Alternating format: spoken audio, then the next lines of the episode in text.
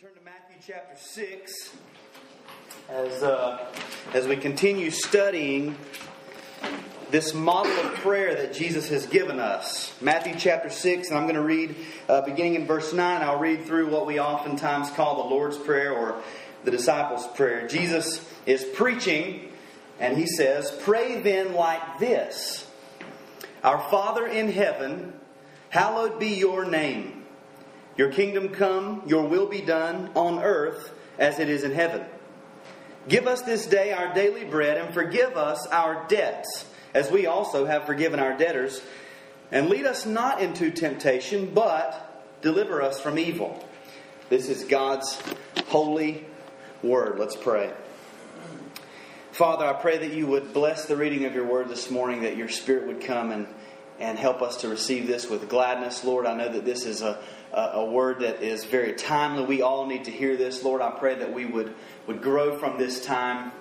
Um, and, and I ask just especially that your Spirit would come and, and, and work. If your Spirit doesn't come, this is all worthless and this is a, a dead sermon. So I need you to come and help me as I, as I proclaim your truth. And it's in the name of Jesus that we pray. Amen. You guys can have a seat. Um, so we've been on the Lord's Prayer for three weeks now, and we spent number one on that word "our," and we talked about basically those who will be looking at this prayer as a model. When we say "our," we're, we're meaning us, Christians from all places, all times, every generation, the Catholic, little c, church. Not Roman Catholic, but the universal church from all ages, all times. That's who's going to be praying this prayer. And then, for the past two weeks, we've looked at the specific attributes of God that are named here in the address of this prayer, or the invocation. We looked at that the first word, Father. God is a Father. He's not an absent, emotionless being floating around in space. No, He's a Father. He's near to us. He, he relates to us. He's intimate. And then last week, we, we saw the next phrase, in heaven. And we talked about that eternal status to which God must be held. He is in the heavens. That, that His being in heaven is not so much a place where He resides. Like you go to heaven, go in the front door, down the hall to the left, you'll see God in there. No, that the in heavens is, is our ascribing to God His transcendent nature. That he, he transcends the natural realm and the supernatural realm, and that He is all-powerful. That He's above all others, that nothing can thwart His plans. And we saw, we, we looked at Psalm one fifteen three. Our God is in the heavens. He does whatever He pleases. That was last week. Today we're going to look at another attribute of God. And, and in studying this past week, I, I battle within myself, as I often do when I'm looking at attributes of God, because as I study, I come to the realization that This this truth is way bigger than, than any human could articulate in words, especially me. Those of you who've spent much time with me in conversation know that my, my, my conversation is, is usually contained to, you know, small amounts, small groups of words. I, I struggle with words, and so I'm, I'm coming at this, and I'm, I'm trying to think, how can I get the people to understand what it means to hallow God's name? And so what I'm going to help you do, and what I'm going to continue to do as I go through this again, is we're just going to, we're doing this. We're just scratching the surface. I'm helping you scratch the surface of the nature and the character of God, and I want us to understand how it is that we should approach God.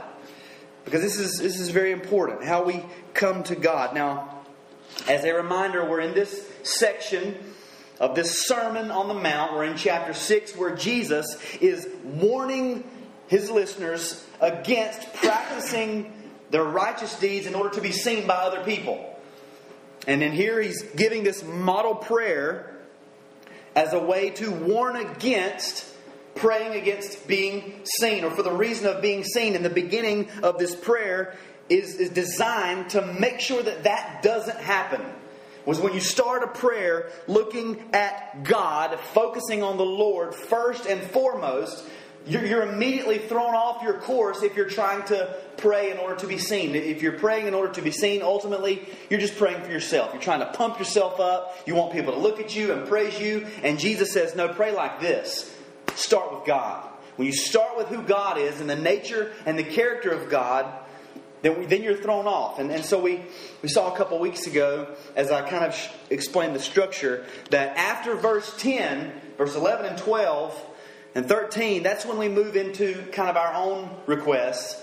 But that's only after verses nine and ten are spent looking at God, focusing on God. And so that's what Jesus is doing here. So we started off, like I said, talking about God as our Father. Yes, He is intimate and near to us. But then we very quickly say in heaven. We move very quickly to the truth that our God is in the heavens. That is to say, He is high and lifted up. He is to be exalted and worshipped as such. So today's phrase, hallowed be your name, drives that truth even deeper. And that's very important for us because we have this tendency to swing to one of two extremes. Either we do like the Jews had done and we we we want to reverence God, but we misunderstand His holiness and so we don't know Him as Father, which was their fault. Or we swing to the other extreme and God becomes just like Dad. Because we, this is this is what we, most of us have experienced this. We've grown up in maybe a more uh, uh, a more fundament, fundamentalist background, maybe a little stricter idea. And so we've grown up and we got we turned into teenagers and we got smart. And we read Romans eight fifteen and it says, oh, we can say, you know, Abba Father, which is Aramaic for Papa or Daddy. This is a term of endearment. So I can just call God Dad. Yo, Dad, you know, I got some requests for you, Dad. And we tend to begin to treat God like He's our earthly father, and we pick on Dad. We joke about Dad getting old. Sometimes we, we talk back to, to Dad, or we, we treat Dad with far less respect than he deserves. And then all of a sudden, God just becomes Dad, and I can talk to God like I do Dad. And I would venture to say that that is our Our leniency, we, we tend to swing towards that extreme because we have forgotten, we've gotten too smart to understand the holiness of God. We've forgotten reverence because we want to be laid back and we, we, we want, want people to, to feel comfortable around us as Christians. And I'm not saying that they shouldn't, but when you come into the presence of God, you're in the presence of God. You're talking to God. And so I think we have, we oftentimes swing away from that. We we aren't in awe of God anymore. We talk about Him so much. He's, His name is thrown into sentences and conversations, and we begin to treat Him like we treat our earthly fathers with far less respect than he than they deserve, and of course than He deserves. And so today's phrase, hallowed be your name, is is is driving that point harder. Not so much that God is close and an intimate Father, but that He is high and exalted. He is holy and He is to be revered as such. Yes, He is our Father, but He's also in the heavens. We also pray, hallowed be your name. Notice one mention of His nearness and His fatherhood, which is very important. Two mentions of His loftiness and His holiness and His grandeur as God. And so that's what we're going to talk about. And before we get to the, the words themselves, I want to take a minute and remind you what's happening at this point in the prayer. We talked a couple weeks ago about petitions. And this, this prayer is listed in petitions. Now, theologians go back and forth about whether there are six or seven petitions. It really doesn't matter. Um, the petitions are, hallowed be your name, your kingdom come, your will be done on earth as it is in heaven. Give us this day our daily bread. Forgive us our, tre- our forgive us our debts as we also have forgiven our debtors. And lead us not into temptation, but deliver us from evil. Now, I count seven. Uh, some people put verse twelve as one petition. Okay? That really doesn't matter. What we need to understand is what a petition is and what it is that Jesus is trying to teach us in phrasing the prayer this way. A petition, you guys have probably heard of petitions, it's just a formal request. It's usually written out. And so you've, you've seen that people will pass around a petition. They want to get something done. That they, they want to see something happen, and so they pass around a petition. Sign your name to this petition. The more names that they get, the more likely it is that th- whatever this petition is for will happen. So that's what a petition is. It's a person or a group of people saying, this is what we want to see happen. It's a petition. Now, when we read this prayer, we don't see the words I want or we want, but that's what these petitions are saying. So when we model this prayer, Once again, this is not given as a, as a we, we quote this prayer, and it's a special mantra that we say, but we model this prayer. So as we model this prayer, our prayers should be, should contain in them a spirit of wanting the things that Jesus says we should be wanting. He's saying, you're going to petition God for this because you're going to pray like this, and when we pray like this, we should be wanting this. And so, God is all-powerful, like we learned last week, so it only stands to reason that if we petition Him for things that we understand, He's going to come through with it. He can do what we're petitioning Him for.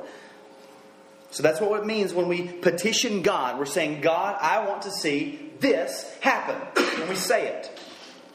So we have our phrase, hallowed be your name. This is the first petition. This is the first thing that Jesus models for us to be asking for in our prayers. Hallowed be your name. That's priority, okay? Jesus didn't just throw this out there.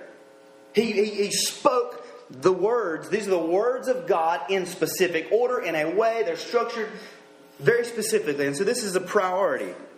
Only after we have petitioned God in this way should we move to petition Him to other things. This request, hallowed be your name, should be first and foremost in our prayers. This should be the most important prayer request that we ever pray. If you don't have time to pray this request, you don't have time to pray. This comes first. Hallowed be your name. True Christian prayer is done in a spirit that says, hallowed be your name. I want your name to be hallowed. So what does this mean?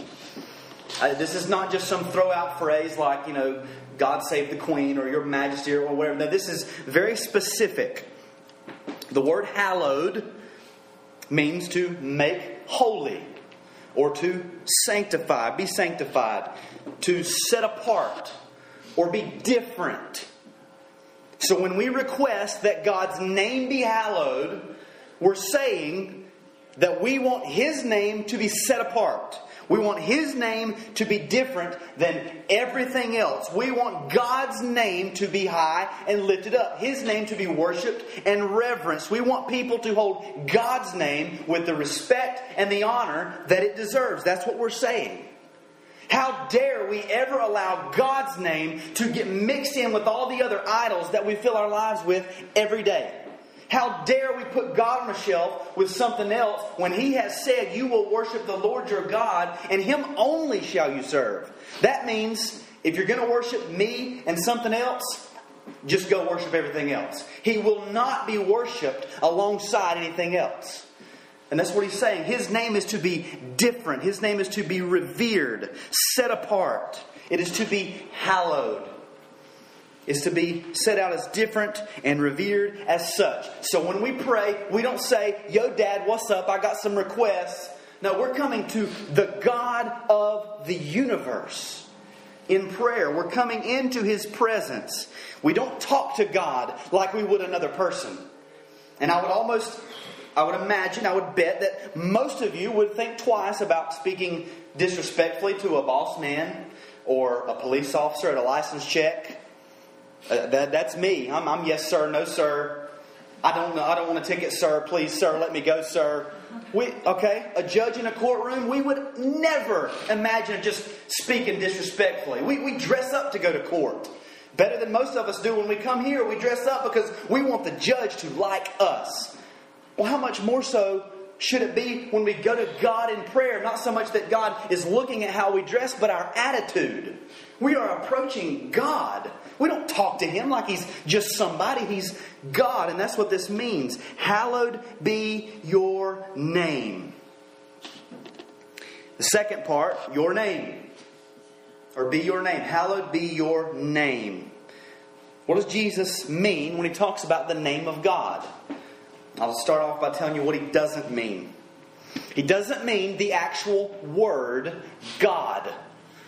Or the letters that make up the name of God, Yahweh. That's not what He means. He's not saying that the, the letters, Y H W H, that make up the tetragrammaton known as Yahweh. That's a new word for you guys. It just means it's got four letters. Okay? He's not saying those letters, hold them up, you know. We've got to lift up the Y, baby. Lift up the H. Lift up the W. That's not what he's saying. There are no vowels in the Hebrew. That's why it's Y H W H, if you guys are wondering. So the Jews, they, they got this all wrong.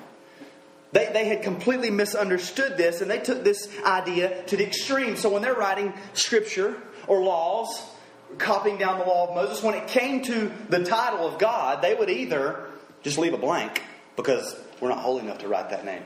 Or sometimes they would substitute in Adonai, which you see in the Old Testament, which means Lord or Master. Or they would write a letter, go and take a bath, come back. Write a letter, go and take a bath, come back. Write a letter, go and take a bath, come back. And so on. They had completely, they misunderstood this idea of revering God's name. That when we get the name Jehovah, that is the consonants of the name Yahweh filled in with the vowels from the name Adonai, because they were like, we can't we can't do God's name, so we, let's come up with something. And in Hebrew, that's how we come up with Jehovah. It's not ever given as a name for God, but that's what they came up with because they thought God's name. We cannot say God's name. And they had completely misunderstood what it meant to hold God's name in reverence. When the scripture refers to God's name like this, it's referring to all that God is in His being, as God, His complete character. It's referring to all of His attributes as they come together perfectly and in their totality to be God.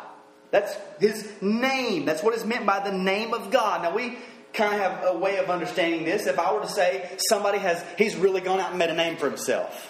Okay, now I, I don't mean, and you would never, you would never take me to mean that somebody left and got some letters and constructed this word that was going to be their title, and they came back and they said, "I made a name for myself." It's blank. But that, we wouldn't think that. When, when we say somebody's made a name for themselves, we mean that they have done something that whenever you hear their name, you think of that, that character that they have done, that character trait. For example, I could say Barak. Okay, most of you are not thinking of the Old Testament character Barack. You're thinking of the President of the United States. That's the idea. There's, there's, there's this way of thinking of a name that carries with it all of the character of that person or that being. So when God says, or when Jesus says to pray, "Hallowed be your name," then the scriptures talk about the name of God. They're referring to all that He is. Everything that makes God, God. All that God is, is summed up in His name. Now I'll prove this to you. If you, if you have a Bible, turn to Exodus thirty-three. Exodus thirty-three, one of my favorite passages in Scripture that honestly we could spend years and years studying this and, and still not grasp all that God is. But in Exodus thirty-three, Moses is talking to God. And I'm going to begin, I'm just going to read two verses, eighteen and nineteen, and then we'll skip to chapter thirty-four. Exodus thirty-three, eighteen and nineteen. Moses said, "Please show me your glory."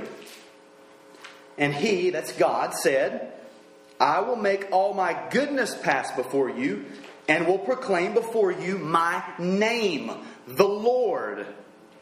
And I will be gracious to whom I will be gracious, and I will show mercy on whom I will show mercy." So notice, Moses asked God, "Show me your glory." God proclaimed His name to Moses. He said, "The Lord," that is Yahweh. And then he proceeds to explain what His name meant. Now this is the name that God gave to Moses in chapter three. He said, "Tell them, I am sent you. I am that I am," or "I will be what I will be," or "I will do what I will do," or here, "I will have mercy on whom I have mercy, and I will have compassion on whom I have compassion." All of that is summed up in the name of God. It is, it is a part of God's essential character and nature to dispense mercy and love and grace and kindness, and in addition to that, wrath, on whomever He pleases, without taking counsel with anything outside of Himself. It's all contained in His character. He doesn't ask us how we feel about stuff, or "Do you think this would be cool if I done this?" He's never come to me for advice. He, he does this, and that's a part of his nature, his name. Let's skip down to chapter thirty-four. Verse five, the Lord descended in the cloud and stood with him there, Moses, and proclaimed the name of the Lord. The Lord passed before him and proclaimed, the Lord, the Lord. That's Yahweh, Yahweh. A God merciful and gracious, slow to anger, abounding in steadfast love and faithfulness, keeping steadfast love for thousands, forgiving iniquity and transgression and sin, but who will by no means clear the guilty, visiting the iniquity of the fathers on the children and the children's children to the third and fourth generation.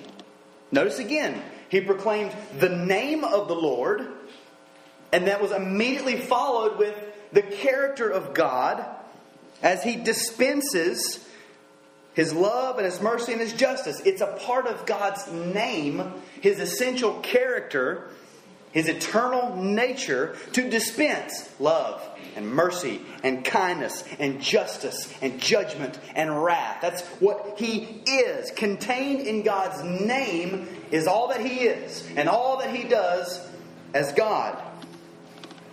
We should never exalt one of God's attributes over another, because they're all perfectly complete and in their totality contained in Him that makes Him God. So if we ever exalt one attribute of God over another attribute, we've invented our own God. We have reduced God to something that we've made up rather than understanding and worshiping God as He has revealed Himself in Scripture. And it's interesting if you note in verse eight, it says, Moses quickly bowed his head toward the earth and worshipped. This is a proper response to the revelation of who God is. He dropped his head to the ground and he worshipped. Martin Lloyd-Jones said the name, in other words, means all that is true of God, all that has been revealed concerning God.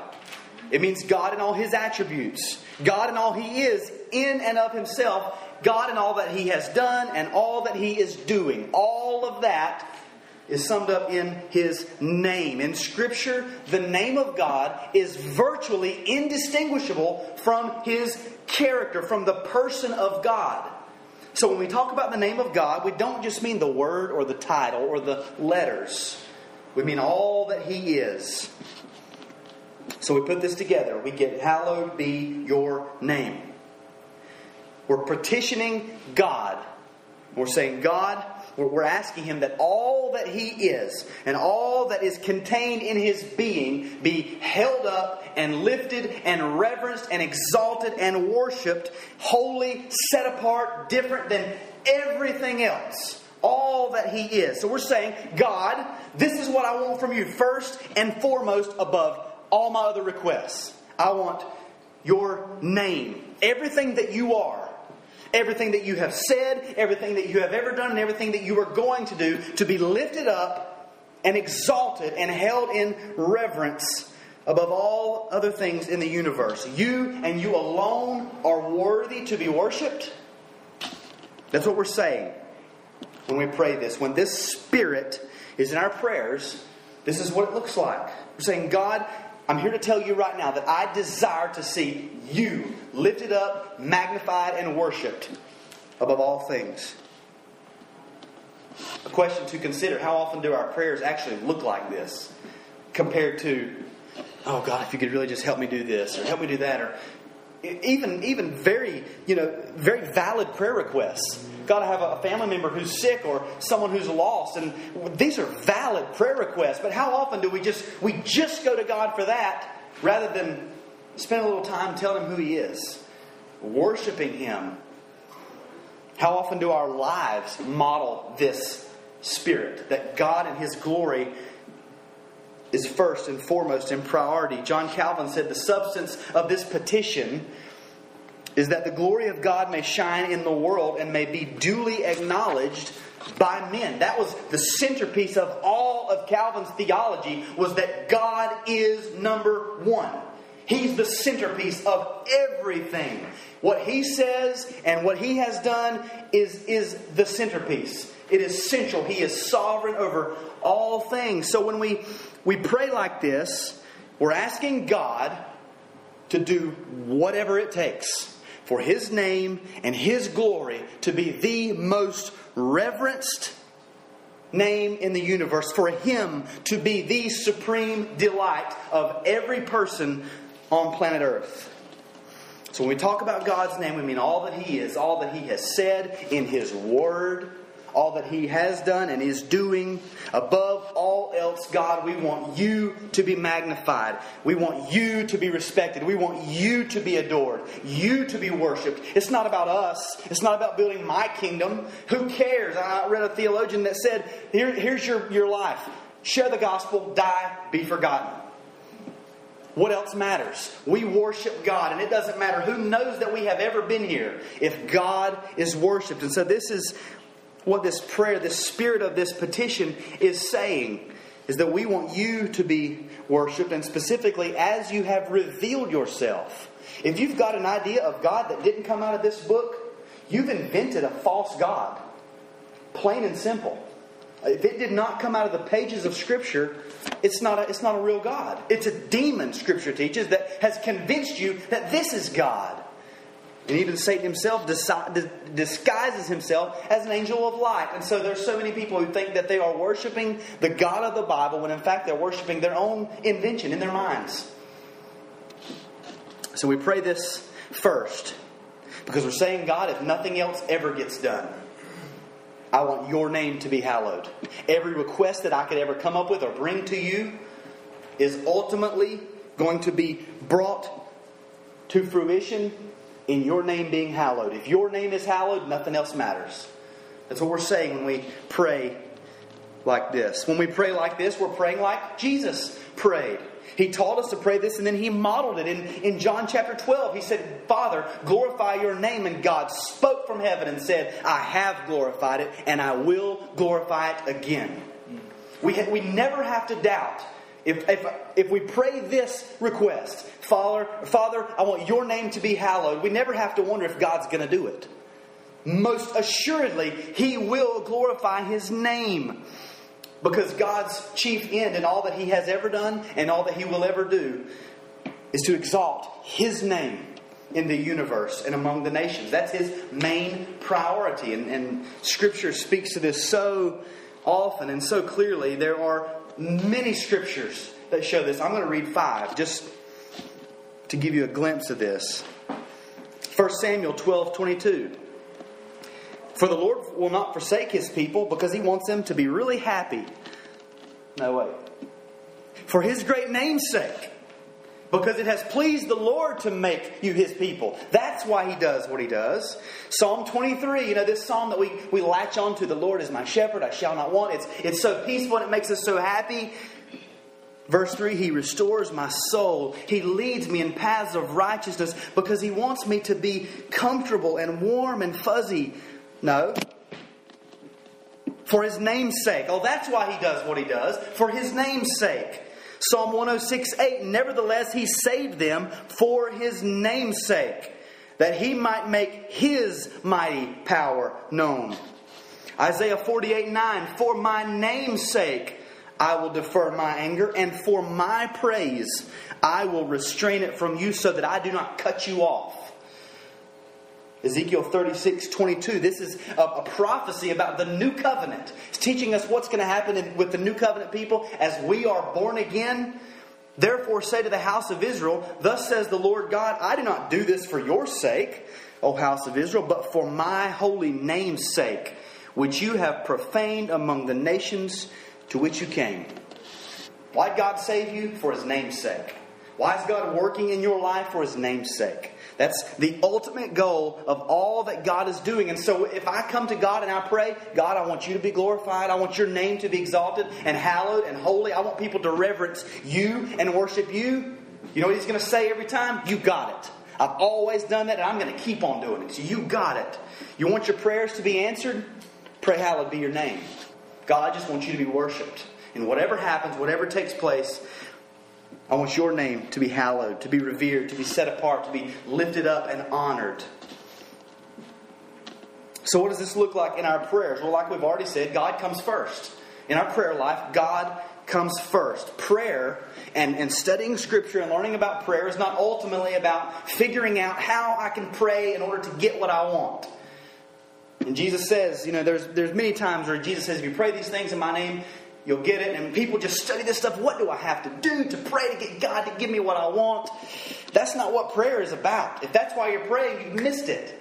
Prayer is about aligning ourselves with God's plans, God's purposes, and making sure that He and He alone is worshipped and adored, and He is our main priority. So in our prayers, God will be revered. We won't come to God like He's a buddy at work. We'll come to Him with reverence. Hebrews twelve, twenty-eight and twenty-nine says, therefore, let us be grateful for receiving a kingdom that cannot be shaken.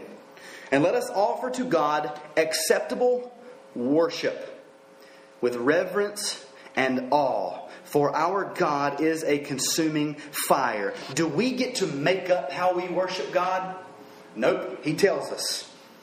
Acceptable worship equals reverence and awe. That's how God will be worshipped. Notice, He is a consuming fire. This takes us back to the picture at Mount Sinai. Remember, they, God had covered the mountain in a thick, dark smoke, and the people were scared. Now, we don't approach Him anymore like that. We don't. We're, he's not unapproachable. We can come before Him by the blood of Jesus into His presence, but He's still the same God who covered that mountain with a thick, dark smoke. He's still the same God. He's never changed. And so we need to understand that when we approach God, He is still a consuming fire. And He needs and must be held and, and, ad- and adored and approached with reverence and awe. We need to understand that. When we pray like this, God is respected for who He is.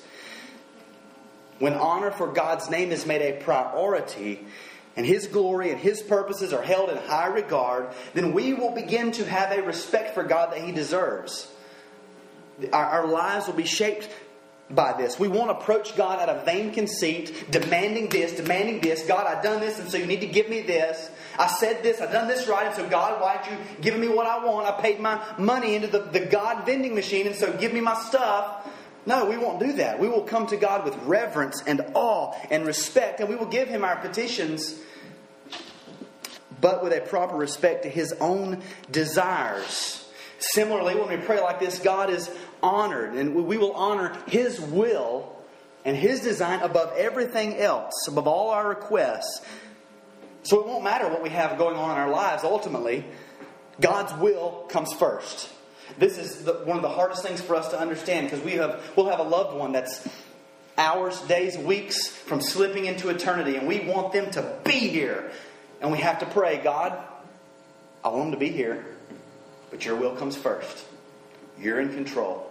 And we are shaped by this, and we honor God when we do that. And we pray just like Jesus did in the Garden of Gethsemane. Father, let this cup pass from me. Nevertheless, Your will, not mine. Jesus was staring down Calvary, and He said, I really wish it couldn't, it didn't have to be like this, but above that, above my life, Your will be done. That's what we're praying when we do this.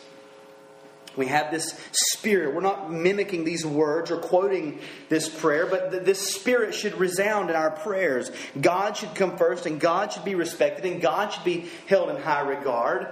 His name should be hallowed. We're asking God to make His name and Himself a priority. We're asking God, I want You to be the priority of every man, woman, and child in this town, and the next town, and the next town, and planet Earth. I want You to be worshipped. That's why we send missionaries, because there are people who are not worshiping the name of God, and that's a problem. Because He deserves all the worship. He, he needs it. And so we want people to worship God. But we won't pray like this until we actually see God's name and God's glory as a priority. We're not going to think like this if our lives are not reflective of this petition. Then we won't pray like this. Oddly enough, if we don't pray like this, our lives will not be reflective of this petition. We have to get this and, and be consumed with this, and it will influence our lives and our our, our prayer lives will begin to grasp this truth, and our lives and our prayers will be shaped by God's priority over everything else. And we will truly live lives that show we want God's name to be hallowed. That's what we want. Not my name. Not Access Church. God. That's, that's what we're praying. So what does this look like in reality? Well, our lives, our daily activities will begin, continue, and end with God's glory in mind all the time. All of our thoughts, get this, all of our thoughts will be God-glorifying thoughts. Our minds will be constantly consumed with the reverence of God's name. We'll sit and we'll just think about the goodness of God, the nearness of God, the love of God, the righteous anger of God, the mercy of God, the grace of God. This will just consume us. Thoughts of God will plague our minds all the time. We won't be able to get them out of our heads. Our family life will be reoriented to where God's glory is a priority. We will refuse to waste time with trivial garbage, but we will wrap our family lives around God so that everything that happens in our homes will be exalting God. All the time is oriented around the glory of God, and His name will be hallowed inside of our homes. Your business or your calling, wherever you work, you'll do that to the glory of God throughout the day, throughout your week, and your months. God's name will be hallowed. Everything that you're doing, it's for the glory of God. I just want to make God known. That doesn't mean you're doing these amazing things. It just means, hey, you're being a good worker where God has called you, and it's for His glory. That's what that means. It's interesting to note, some of you probably noticed that, that when God proclaimed His name to Moses in Exodus thirty-four, He completely contradicted Himself. In the nature of God, there was a contradiction. He proclaimed His name. He said, "The Lord, the Lord, a God merciful and gracious, slow to anger, abounding in steadfast love and faithfulness, keeping steadfast love for thousands, forgiving iniquity and transgression and sin." That's all great. We love that part of God. We worship God because of this. But then he goes on to say, "But will, but who will by no means clear the guilty, visiting the iniquity of the fathers on the children and the children's children to the third and the fourth generation." You see that contradiction? He's, he's forgiving. There's mercy and steadfast love and forgiveness. But he will by no means clear the guilty. No means. That is to say that it is essential to God's character and His nature to love and forgive and show mercy, and at the exact same time, no guilty person goes unpunished. Now, how can that be? How can there be a contradiction in the nature of God where He forgives, but at the exact same time, all sin is punished? In John seventeen six, I think we see the answer at the beginning of the verse. This is Jesus praying, and He says, "I have manifested your name to the people whom you gave me out of the world." He says He's manifested God's name to His disciples specifically, by implication us. That is to say that all that God has ever done, all that God will ever do, all of the divine nature, all of God's attributes, all of His character, His substance is shown to us in the person and the work of Jesus Christ, of Jesus of Nazareth. Jesus manifested the name of God to us. So how does God show love, mercy, faithfulness, forgiveness? Well, at the same time, will by no means clear the guilty? The answer is Jesus. In Jesus Christ, we see the love of God. We see the mercy of God. We see the grace of God, kindness of God. And then Jesus goes to the cross, and at the exact same time, we see that all sin is punished. Christ died on the cross in our place. And we see all of those attributes, the good attributes that we love, while at the same time God's wrath being poured out on sin, God's righteous anger being unleashed on His Son, God's justice vindicated on His Son, all at the same time. The greatest picture that we will ever see of God's name being hallowed is Jesus on the cross for our sin. That's the picture that we get, God's own Son goes to Calvary, pours out His blood for sinners like you and like me, and that is God's name being hallowed perfectly to the extent that it deserves. So you want to hallow God's name? You lift up Christ. You adore Christ. You preach Christ. You preach the foolishness of the cross, this message that makes no sense to anybody in the world. You preach it. You lift up Jesus. And when Jesus is the supreme delight of your soul, and when Jesus and His name and His gospel is proclaimed to the ends of the earth, God's name is hallowed. That's God's name being hallowed in reality in our lives. So when we pray, hallowed be your name, or when our prayers have this spirit about them, we're saying that we have a burning desire deep within us that, that the world would bow before King Jesus before it's too late. Because ultimately everybody's going to bow. Everybody. But we want them to do it before they are forced to do it. We want everyone to worship Jesus in adoration and reverence and praise and worship and honor and thanksgiving to the glory of the Father. We, we want all people to worship and hallow God's name. And that should be more important to us than anything on the planet. Family, friends, job, career. That, that all should pale in comparison to seeing to it as best you can that God's name be hallowed. But the truth is, none of us have ever done this, even for a moment. We've never lived a single split second holding God's name to the level that it deserves. Because we, we just can't. We are fallen, sinful creatures. We can't do this. We can't even fathom the level to which His name should be held. We fall short.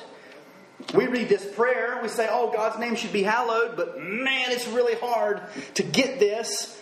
I found myself this week, I start praying and I have to say, nope, start over. And almost every time, because I forget.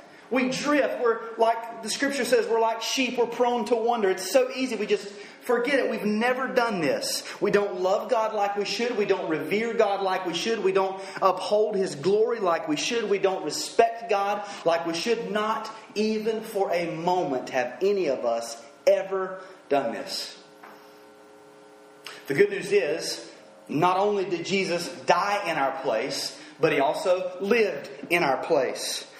Up until that point, and even in His death, He lived every single second of His life exalting God's name, hallowing God's name to the right place where it deserves. Every word He ever said was to the glory of the Father. Every place He ever went, every relationship He ever struck up, every conversation He ever had, was to the glory of God the Father. With it was lived with the exaltation and the respect and the honor and the reverence for the name of God the Father that it deserves. Every second. Can you imagine?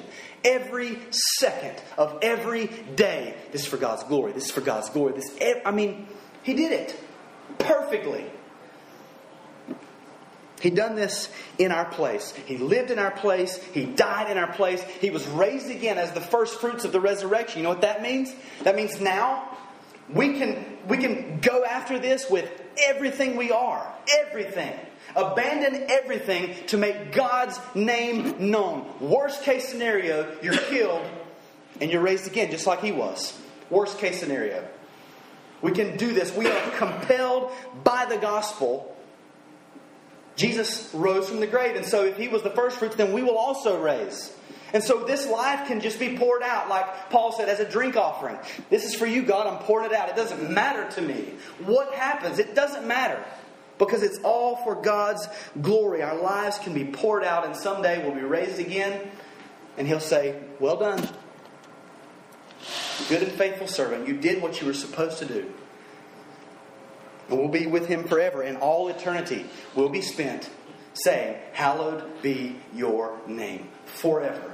It never changes. This has been the song from before eternity to future eternity, forever. It's God's name is hallowed. Everything He does is God's name be hallowed. And so some of us, maybe you're here and you don't know Christ. Maybe you're trying to be good.